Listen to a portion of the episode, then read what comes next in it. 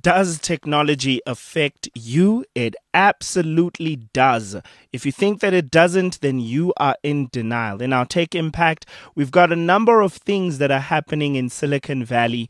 I think I should definitely also touch on the fact that it is very sad what happened to uh, Silicon Valley Bank or SVB, uh, to be quite honest, collapsing in just a matter of, I mean, within weeks or within days, uh, losing their stock value, uh, losing so much money and needing to be bailed out by the government, which I truly do doubt is going to happen. Now, uh, just to give an idea of what Silicon Valley Bank is and why this is so important. Now, Silicon Valley Bank is the bank that a lot of tech startups in America, I think more than 50% of startups in America have their uh, money saved in that bank. Um, it's there's a lot of things that happened, and and and I don't want to get too technical and confusing, but the short version of it is that Silicon um, Silicon Valley Bank basically looked at the market, right? And they saw that inflation is going a certain direction. And as a result, they made the decision to take their funds, I think about eight billion, if I remember correctly, and they invested it in a bad place. Um, and when the Reserve Bank reacted in a certain way in order to control the market or in order to curb inflation, uh, they lost. They basically found what they the, the assets they had bought to be worth less than what they had bought it for.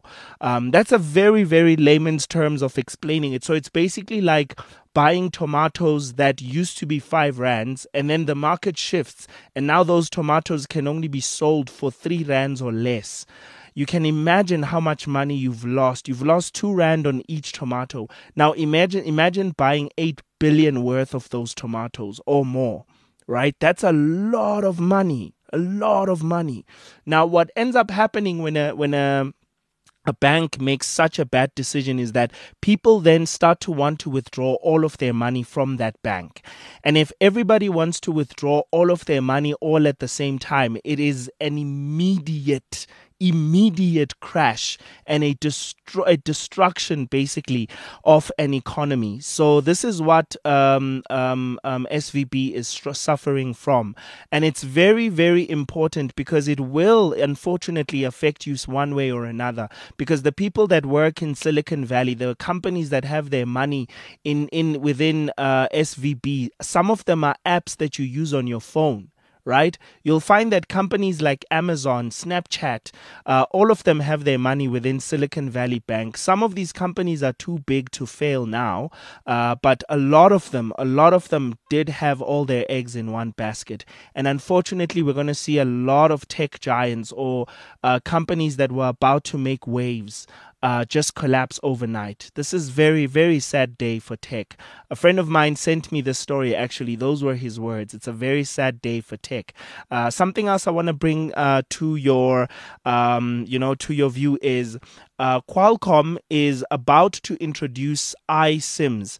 Uh, these are SIM cards that are integrated uh, into the main processor of a smartphone. Now, this is very, very uh, good, right? Because we know that for currently with phones and the SIM cards that are within phones, even with eSIM cards, they need a separate chip in order to function within a phone. Now, as Apple has done with their M1 chip and now M2 and now moving to M3, they've integrated a lot of the the processing, the GPU, the the thinking of the computer. They've integrated it into one thing, one uh, uh, uh, silicon chip that that is now in the device, and as a result, the the the the the, the device is very very very efficient. Um, the all all the Apple um, MacBooks now perhaps Qualcomm might achieve this with regards to SIM cards. I don't think it's going to make a major difference. They're going to be doing this with the Snapdragon 8 Gen 2. Um, and we've seen the 8 Gen 1. I think it was in the S22. Yes, it was in the S22. Um, and in many other devices that came out last year. So this year we're going to be seeing the S23 with the N- 8 uh, the, the, the 8 Gen 2.